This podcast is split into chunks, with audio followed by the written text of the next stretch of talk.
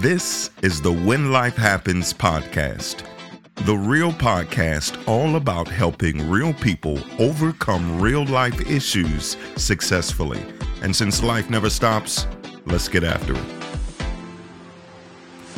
Welcome, welcome, welcome to the When Life Happens podcast. I'm your host, William Jackson, and I'm excited because we get another opportunity to live, learn, and grow together. I believe that everybody has the opportunity to step fully into their purpose, their dreams, their destiny, and their goals if they just make the decision to be consistent and give it all that they have. And most recently, I did an interview on the Necessary Entrepreneur podcast. If you're interested in starting a business or opening anything of value, I challenge you to go follow them. Search them on all media outlets, The Necessary Entrepreneur. And it was an amazing interview. And I felt like it was necessary for me to share this interview with you. So many tools about how to select your friends, how to approach your relationships, how to approach business, how to get the most out of life. You'll hear a lot about my story, about me having a stroke and being paralyzed and having to learn how to do everything over again. And I know that this interview is going to impact your life. So, over the next few episodes, we are going to listen to it in its entirety. And I hope that you get something out of it. Without further ado, let's get after it. Whatever my fear is, I have to be able to face it and replace it. I can't do anything if I'm running from fear. I got to run towards fear every soldier who goes into battle, there's high propensity that there's a fear there, but I'm running into it because one, either I have a why that supersedes the fear, but even if I don't, I got to get to the place where I know that whatever I'm afraid of, if I just run completely into it, the propensity is I'm going to come out successful on the other side.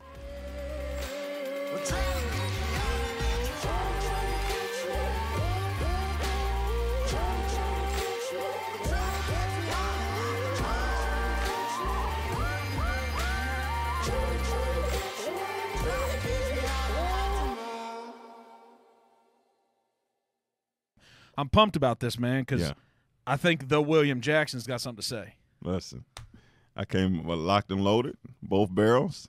I like it. Yeah. So, um, William Jackson, author, speaker, life coach, I call it. I don't know if you want to be called that or not, but you're a coach. Uh huh. Um, I don't know if guys like you like to say, hey, motivators and inspirational figures. And you can go to your website, the official WilliamJackson.com, right? Yes, sir. Okay. You can go there, and, and there's a lot of things. That picture's looking good. The brand's looking good. Appreciate that. Yeah, and so you know we're going to talk about the book today, but I want to talk about everything that happened that caused that book to be written. Too, Oh yeah. right. Yes, sir. Um, I think Cincinnati's probably special because you're born and raised.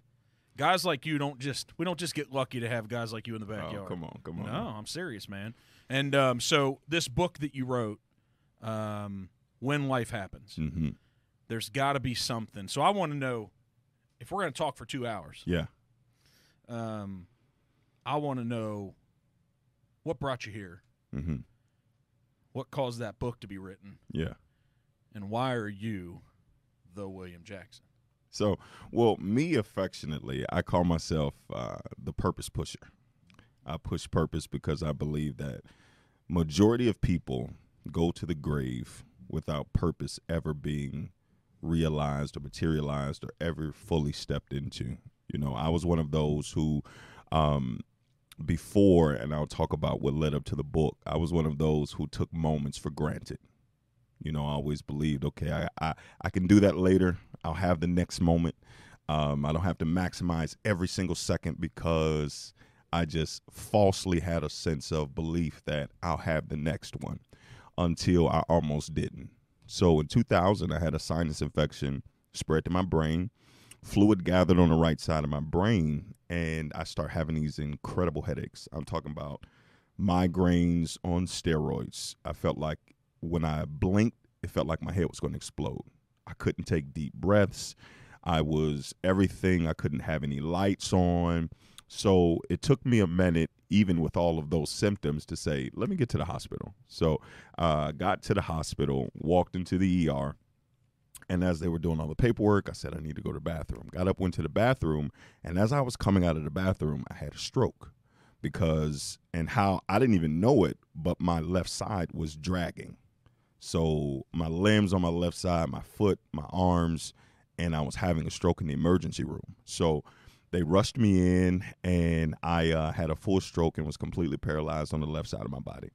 They told me to smile, only the right side of my face would move. They would prick my hand till it bled, wouldn't feel anything. So um, the prognosis was uh, we don't know what's wrong with him. He was healthy. There was no symptoms within the bloodline. This is just one of those freak scenarios where I can't really pinpoint it. So much so that they literally had to fly a specialist in who was on vacation on a golf course. They flew him in to try to figure out what was going on with me. So, um, you know, the diagnosis was I was going to die at first because it was so severe. Didn't know what was wrong with me. And then the specialist got in and they said, okay, we can sort of figure out what to do. It's going to take some brain surgery and, you know, we'll, we'll sort of figure it out. Um, but he's probably not going to walk again. The stroke was that severe. He's probably going to live in an unresponsive state for the rest of his life. So just prepare yourself. He's probably going to need round the clock care and you know he's going to be in that state to where he's going to need somebody to take care of him for the rest of his life. So, you know, we go through this process. I'm paralyzed completely for about two months. Um, there's a scar over my eye. They put a tube in my head that went up like this. Um, and they would come in every three to four hours with a needle about this long. And they would stick into that tube and drain fluid off of my brain. Mm-mm. So it was one of those type of situations I couldn't eat, so they had to feed me through a feeding tube. And I don't know if anybody's ever been fed through a feeding tube, but they don't put you to sleep for that. They just give you the feeding, they give you a cup of water until you keep swallowing. They take the feeding tube and push it up your nose down your throat. So I would, they would put the feeding tube in, and then maybe a couple days I would throw up and then they would have to do it all over again. So it was a consistent type of situation. I had tubes everywhere. Um, in my they had uh, IVs into my chest, down into my heart, trying to figure out all. So uh, it, it, was a crazy situation. So two brain surgeries later, um, I start getting back mobility in my limbs and my extremities, and um, I never forget one of the most monumental days of my life was my first day of physical therapy. I go to physical therapy and I'm excited because they said I can never walk again. I'm up. I'm ready to walk. I'm ready to tackle the world. So I get to physical therapy and the physical therapist says, Today we're going to practice buttoning a shirt. And I said, I know how to button a shirt. I've been paralyzed for two months. I'm trying to get up and walk. Not here to button a shirt. She's like, No, we need to try to practice buttoning the shirt. And I said, No, I'm ready to walk. I've been literally lying in the bed, paralyzed. Forget the shirt. I know how to do it. Let's walk. We argued for about 15 minutes. She said, okay, fine. You know what? I'm going to put this shirt on you. And if you could button this shirt, we'll try to walk. And she put the shirt on me. It was a jersey. And she put a jersey on me, and my hands wouldn't function.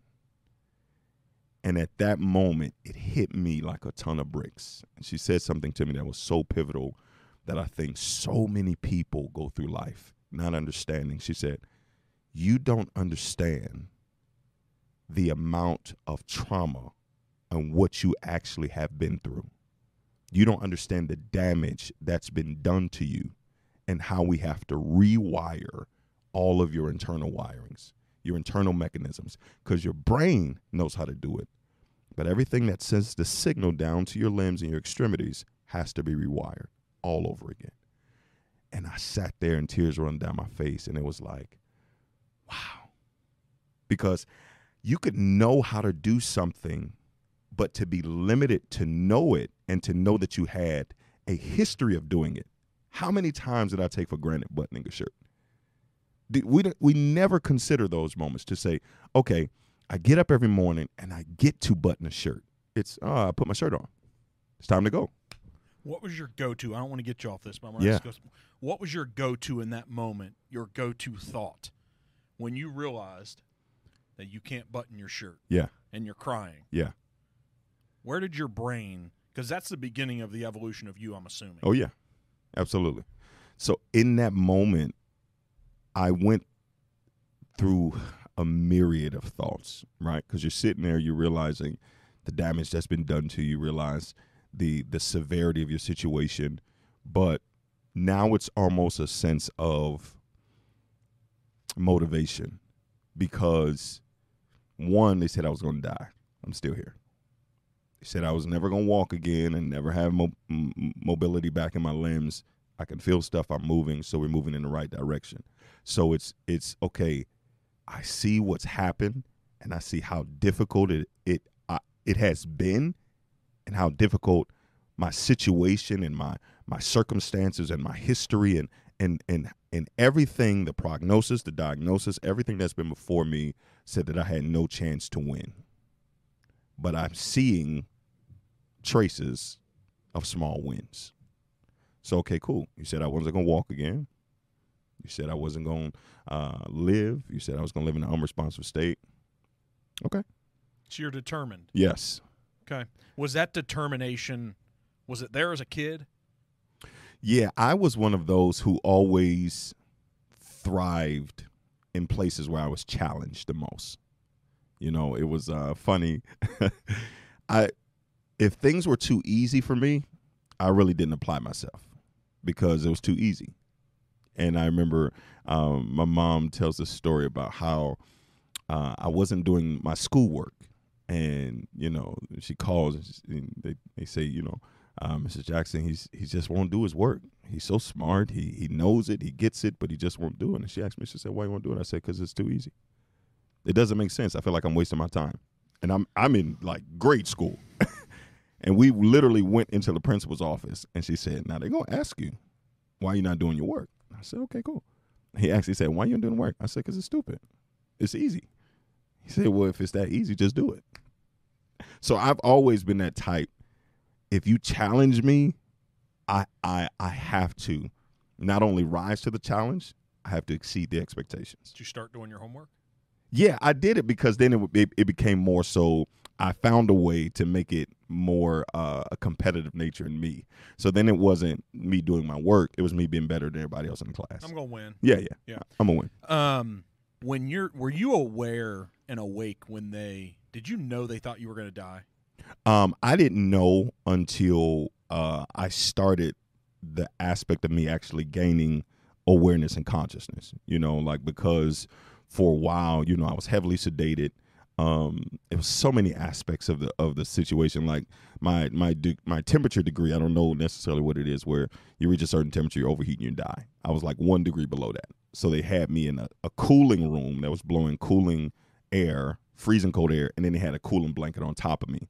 So I was heavily sedated, you know, but I'm still shivering in the rooms. It was just so much going on. But when I actually came to and start having an awareness, you know, um, I start hearing conversations, you know, and I think that's one of the things that that a lot of people end up doing is you hear conversations of what people are saying about you, and you you got a choice to make, right? Yeah, I hear this, I can either take that as truth, or I can figure out how I can take that and manipulate that to win in this process, right? So it was one of those situations like, wow, because I never considered a moment where I would almost be out of here. It was never a thought.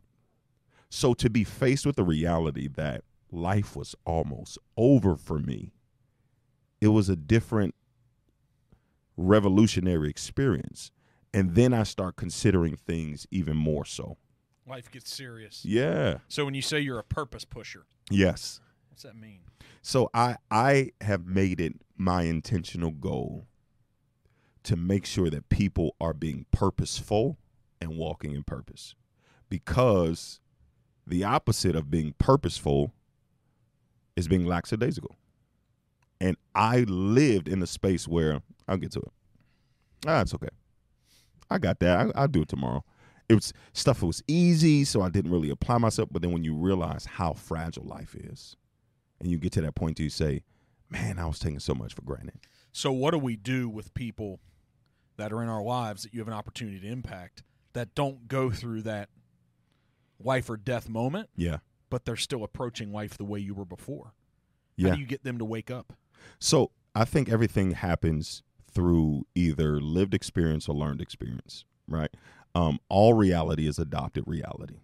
It's the reality that you adopt. That's how you can put two people in the same situation, same home, same parents, same schooling, same love, same, and have two completely different outcomes. It's the reality that you adopt, right? So it's one, having people who sort of approach life like, oh, I'll get to it when you hear, because you, you, you only operate to the level of your exposure, right? So when you hear stories of like things that have happened to people, or you expose yourself, or you're around certain people, it's it's really almost impossible to grow in an effective way when you're surrounded by people who only cultivate the present version of you. I always say you need future friends. People who are who are future focused, who can look to where you are now but having an awareness as to where you're headed so they won't let you settle for here. All right, so it's important that we surround ourselves with the right people. Yes, But- absolutely. What about all those people from the wife that we don't want to live anymore? Yeah, When we forget about where we came from, yeah. what do we do with those people that care about us or we care about them? Can you live in both worlds? So I feel like you you can't necessarily you can live in both worlds, but you can't thrive in both worlds. Once you start splitting yourself to say, okay, I'm gonna be over here, then I'm gonna be over here, I can't fully give myself to anything. So that's how we get the people who are um, jack of all trades master of none, right? Now the the flip side of this, the rest of that quote says, you know, but it's better to be a jack of all trades, you know, actually, but a, a, and a master of none. So, but it's in the space of understanding that I I have to come to a, a point in a position where I have to make a choice for me to where purpose becomes important to me, right? I can't do anything with anybody who I can try to give you all the motivational tactics in the world. I can give you all of the insight. I can give you all of the wisdom. I can give you number statistics. I can show you based on your history and the people that you're around and show you people who are thriving in your same situations. I can give you all of that. But if you don't want it, I can't want it for you. Did you learn all this? Yes. I learned all of it through my my own lived experiences, but I was more so of the one I don't have to see it for myself. If you tell me it's a dog outside this door, rabid dog, running around biting people, I don't have to go out there to see it. I'm gonna take your word for it. so so being around uh, uh, people and situations to where I was always a sponge because I wanted to learn because when you when you're motivated to win, you you're more so focused on processes and strategies. How can I win? How can I be effective here? So I always had that sort of innate behavior in me that was driven me or driving me to be the the the, the version of me that was always thriving. So that's I think for me, um, having both that desire and my lived experiences only heightened it even more right and then you know i grew up in a single parent household you know so I, I i had an extra motivation there too you know i wanted to be able to take care of my mother I wanted to be able to take take care of my family um You know what those stats are about being raised in a single parent household, right? yeah i'm about- familiar with them about that if you listen to what they are because they're stacked against yeah absolutely kids, but you're not supposed to be sitting here. absolutely yeah So how? Well, one, I feel like that I, I live by a different creed because I believe in heavily in the power of faith and in what I stand on. And I know that that I within myself can accomplish anything. But it's my faith, it's my belief, it's trusting in God and knowing that whatever is going to be for me will be. It sort of releases a level of anxiety or anxiousness because I feel like anxiety comes into place when I take ownership of my direction or I need to I'm I'm I'm trying to take ownership of the timing. You know, like I feel like it needs to happen here, happen this way, and if it doesn't go this way, then my life isn't isn't thriving and I'm not in a space where I'm operating at my highest potential. But I think everything comes back down to a foundation of faith. Whatever you believe, either you believe in your ability to accomplish your goal, you believe in the fact that that you were created on purpose, with purpose, and for purpose. If you get to a place where you are are are unable to believe in anything, then that's that danger zone. because then you're now susceptible to the labels that people put on you. You're susceptible to your environment.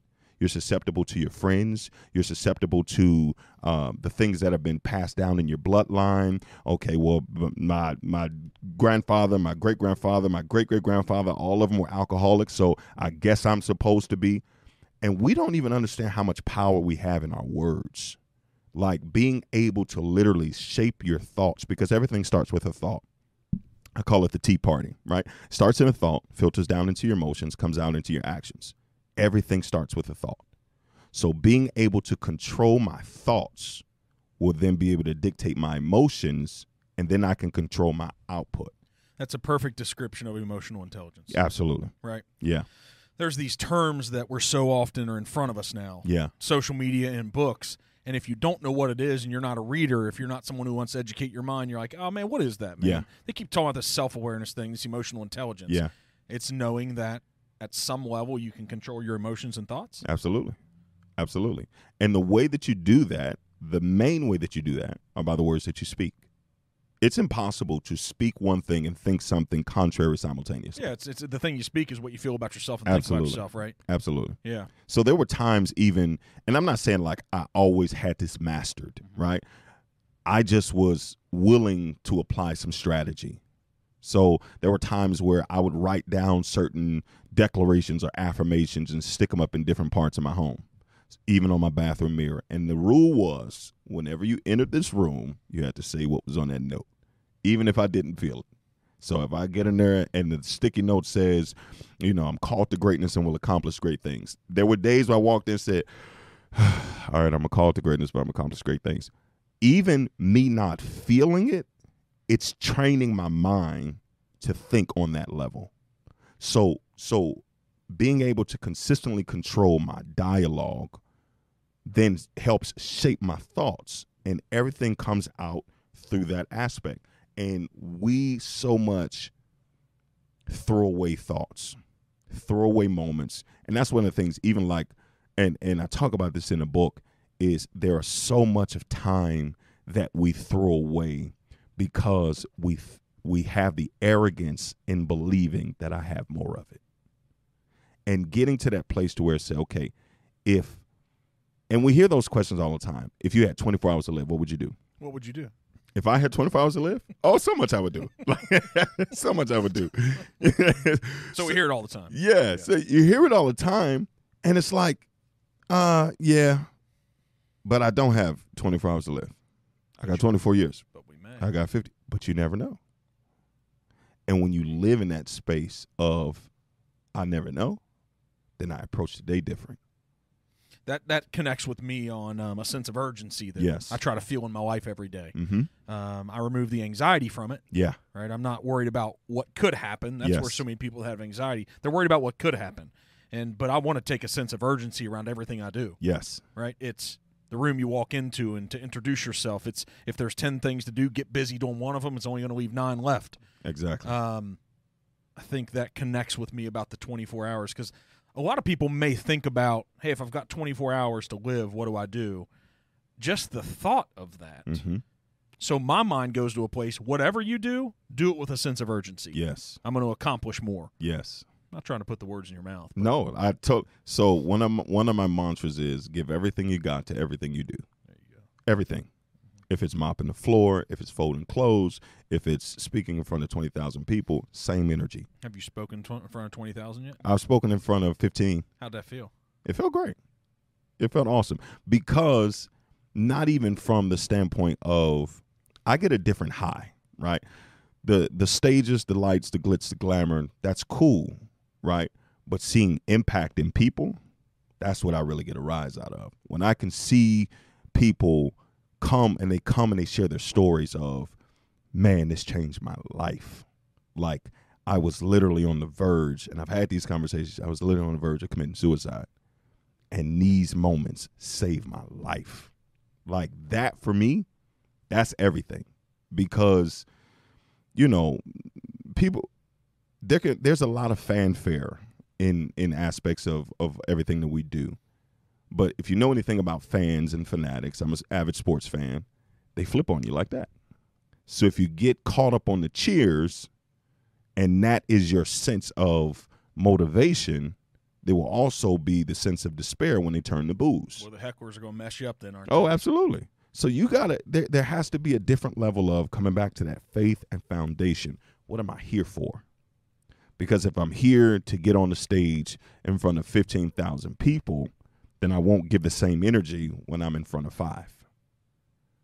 So if I can't give the same energy in front of five, ten, twenty, a hundred, a thousand, then I'm not ready for the fifteen thousand. Where do we start to find our, our purpose? Right? If you're the purpose pusher, Yep. what's the what's the foundation of figuring that out? Because where I came from came from poor blue collar. Yeah. So many other people, Yep. right? And what's weird about our country in the 70s and 80s, there wasn't as much money in our system. Yeah. So there were more people who were poor who didn't have things. Now poor is different. Yeah. Poor now is different. It's a mindset, but it, you know, we're walking around with iPhones Absolutely. and new clothes and have plenty of food Yeah. for the most part, right? Mhm. And and if you're homeless, you can go somewhere and pretty much find somewhere to stay. Oh yeah. Then there wasn't anybody coming to help you, Oh yeah. right? You could get food stamps, like I remember those times. But Mhm. so if that's a place that you come from, Yeah. where do you even begin to figure out what purpose means in their life? So I think purpose can be defined in a lot of different ways, or the discovery of purpose, right? So one, I always tell people let's trace back to childhood. What were some of the things that you were naturally passionate about?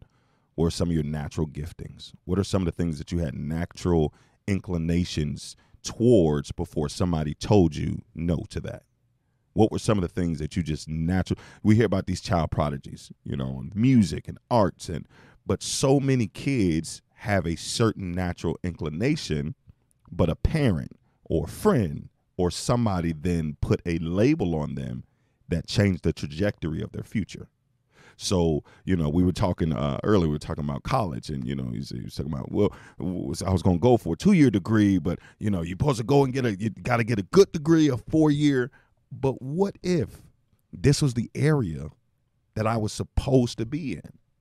So then now I take the label that was placed on me and that begins to shape my identity right? So we start we start going backwards. What are some things you're naturally gifted in? You know uh, my son he's naturally gifted in in architecture and building and creating. Um, my wife and i we bought him a, uh, this car that you can take a he's six years old.